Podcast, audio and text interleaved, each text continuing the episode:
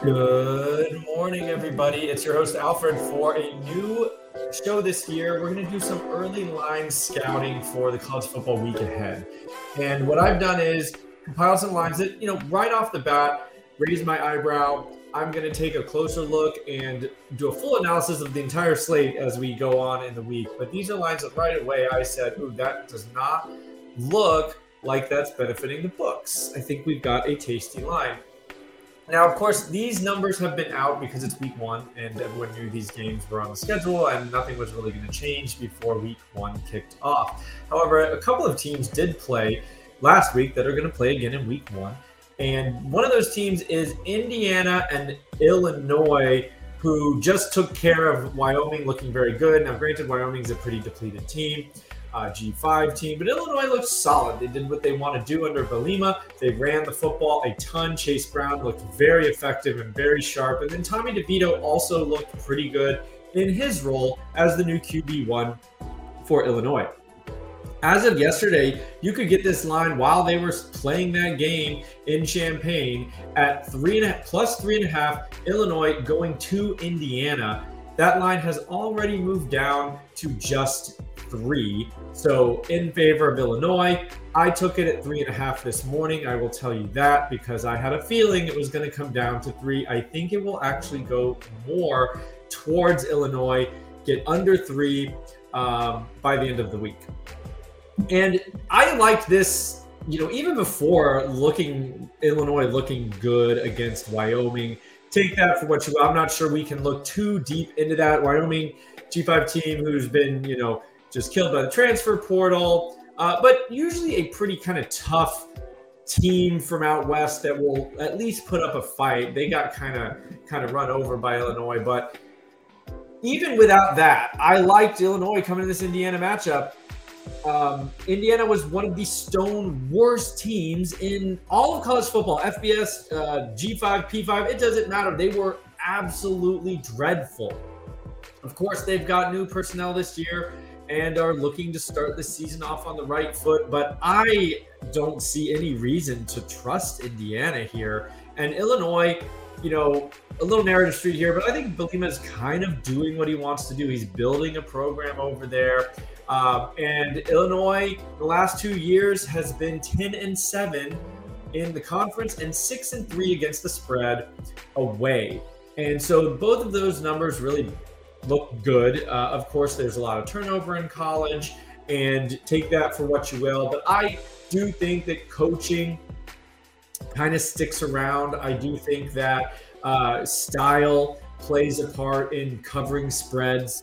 Um, of course, talent does as well, but sometimes I think you know certain coaches will get guys up for away games. Certain coaches will play closer to you know uh, just try to win rather than cover spreads, things of that nature. So I do put some emphasis into against the spread numbers trends over time. Um, and then the under for Illinois is also 11 and 6 over the last two years. I think we could look again at the under here, but I'm just going to focus on the line. And I would love to take Illinois plus three. I think if it drops below three, just take the money line. I mean, you could certainly take the money line at three, uh, but that field goal is kind of comforting. Worst case scenario, it's a close, tight game, and you know, Indiana wins on a field goal. I cannot. I just, I really don't know what the argument is for Indiana like running away with a touchdown or more. I, I don't see. They were the one of the absolute worst passing teams in the country last year. I mean, beyond the bottom one, uh, in the bottom, you know, 30 after after the top 100 teams.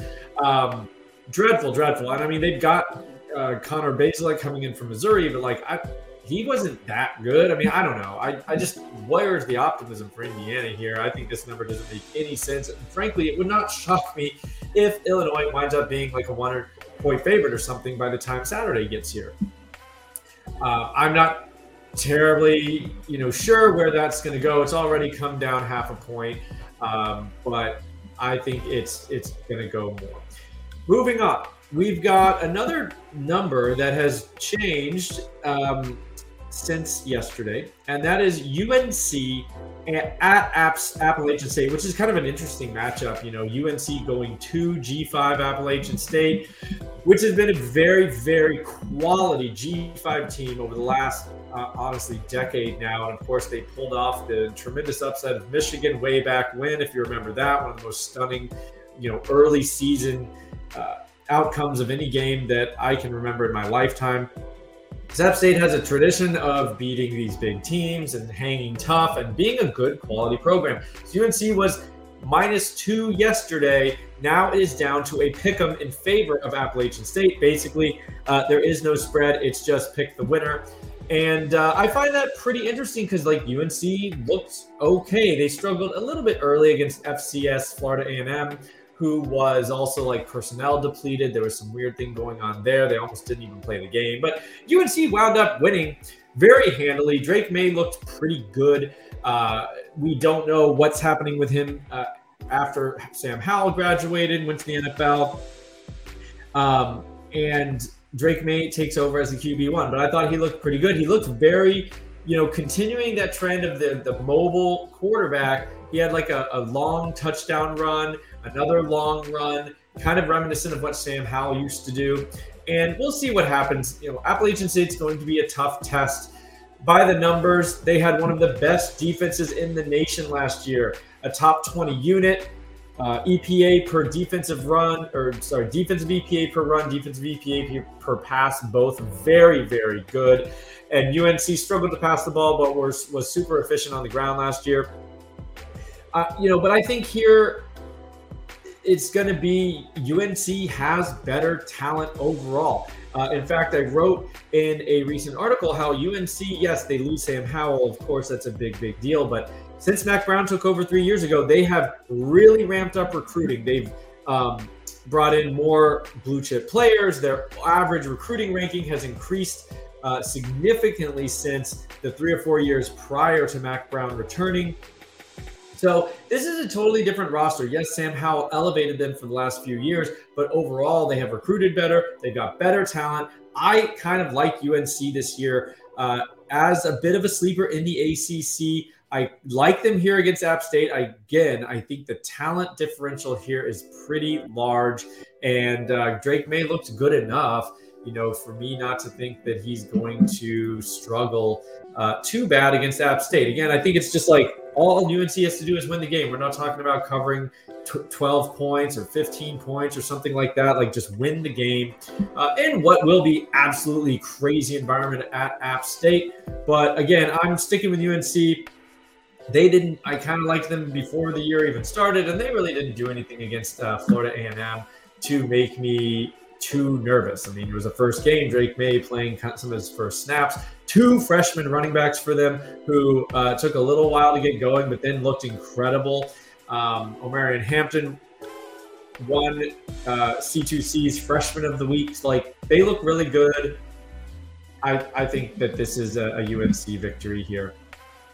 Another line that's moved is Texas State at Nevada. This was a 5.5 spread in favor of Nevada being favored by 5.5. It is now all the way down to 3.5, which may not matter too much. Four is kind of a key number there, but I think that Nevada, who was just favored by about nine, I think it got down to seven and a half against New Mexico State, barely covered that, barely covered that game with six turnovers by New Mexico State. Nevada still barely covered. I think they won by 11 points. Uh, did not cover the initial line in that game, covered the line as it was bet down into the sevens. Nevada looked atrocious. They they they looked so bad, as bad as you could imagine. You know, I did lose a bet there last week, but Nevada looked as bad as you thought they would be. The problem is New Mexico State looked about as way worse than I thought they might be, um, with six turnovers, just brutal. Five uh, picks and one fumble on a sack. I'm still betting against Nevada, especially if I can get plus money until they look even a little bit better. Now, Texas State is a bad program. They've been bad, but I think Nevada is one of the worst teams uh, in the country, if not the very worst and you've got Texas State getting over a field goal here. I don't have any advanced stats or metrics because Nevada's personnel is completely different than it was last year. And Texas State, I already said, they were bad. There's nothing really to look at. Their run game was okay. Other than that, they were kind of bad across the board. But again, two really, really bad teams and you're going to give me over a field goal, I'll take Texas State and maybe even sprinkle the money line because uh, they did bring in a new quarterback that I think can help them on offense, which was really bad in the passing game. Uh, but I kind of like Texas State here. I do like Texas State here. Another team I'm looking at is Syracuse at home getting four points against Louisville. Uh, this one's pretty interesting. We haven't seen either team yet. It's going to be the debut for both in an ACC matchup here. But Syracuse at home uh, has been six and three in the conference against the spread over the last two years, and ten and seven in the conference against the spread. So uh, home or away, and then at home six and three. They seem to play well at home. That was kind of my gut feeling until I looked at the numbers. I said, oh, yeah, that confirms it. I kind of thought they were tough out at home, and it looks like that's the case here. Louisville coming in, yes, they have Malik Cunningham, but what else do they really have on offense at all? And he can be a one man show and lead teams to victory, of course, but I just think that we seem to be overrating Louisville just a little bit here, giving them four points on the road at Syracuse to open the season. I mean, this is going to be a uh, rowdy crowd at Syracuse. It's going to be a big deal, and I like getting four there by Q's. Um, additionally, Syracuse had the abs- one of the absolute best running offenses in the entire country last year, 10th in EPA per rush at 0.189 yards uh, or EPA 0.189, which was 10th in the country. And Louisville, at least last year, 98th in the country on EPA rush defense. So you've got a key matchup here of Syracuse's borderline elite rush offense versus Louisville's terrible run defense. And yes, Malik Cunningham can light up the scoreboard, but I think this run defense, run offense uh, matchup here is going to allow Syracuse to do what they want to do, control the game at home, and maybe sneak away with a victory here. But I do like getting over a field goal at that number of four for Syracuse. And finally, the last one here that I am going to highlight my mean green this year. I think I'm just going to be a North Texas homer. Um, already have picked them as a dark horse to win the Conference USA. I liked them yesterday against or two days ago against UTEP. They came out on top. Now, there's something very interesting here. Austin Aune, I think that's how you say his name, the quarterback for North Texas. He won the job against Grant Gunnell, who came over from Memphis via Arizona before that, that some people really liked. Aune won the job. And a lot of people rolled their eyes and said, "Oh no, what are you know? This coach is doing some stupid stuff. What are we doing here? Grant Gunnell should absolutely start." And you know, I looked back. Aune was pretty good as a, I believe it was a um, sophomore in 2020. Of course, COVID shortened season. He played eight games, but he was pretty good. He's never going to complete a ton of his passes, but he had near nine yards per attempt. He threw three, 13 touchdowns to four interceptions.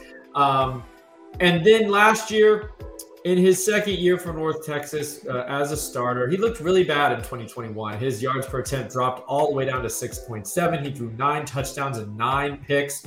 Uh, he did run the ball for 300 yards, interestingly enough, in 2021. But then I, I looked at those numbers. I said, you know, maybe there was something funky going on in 2021. Everyone thought he was terrible, but he was pretty good as a sophomore in 2020.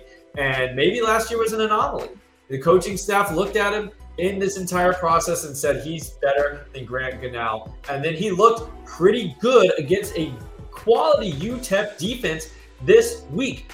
He completed 55% of his passes, 16 for 29, 236 yards. That's 8.1 yards per attempt, three touchdowns, no picks, uh, and put uh, 15 yards on the ground. And this is against the UTEP defense, who returned 80% of their production from 2021, who ranked as a top 20 EPA per play defensively last year. So a quality UTEP defense who returned a lot of players, and North Texas just trounced them. I mean, I think it was like 31 to 14, 31 to 17, something like that.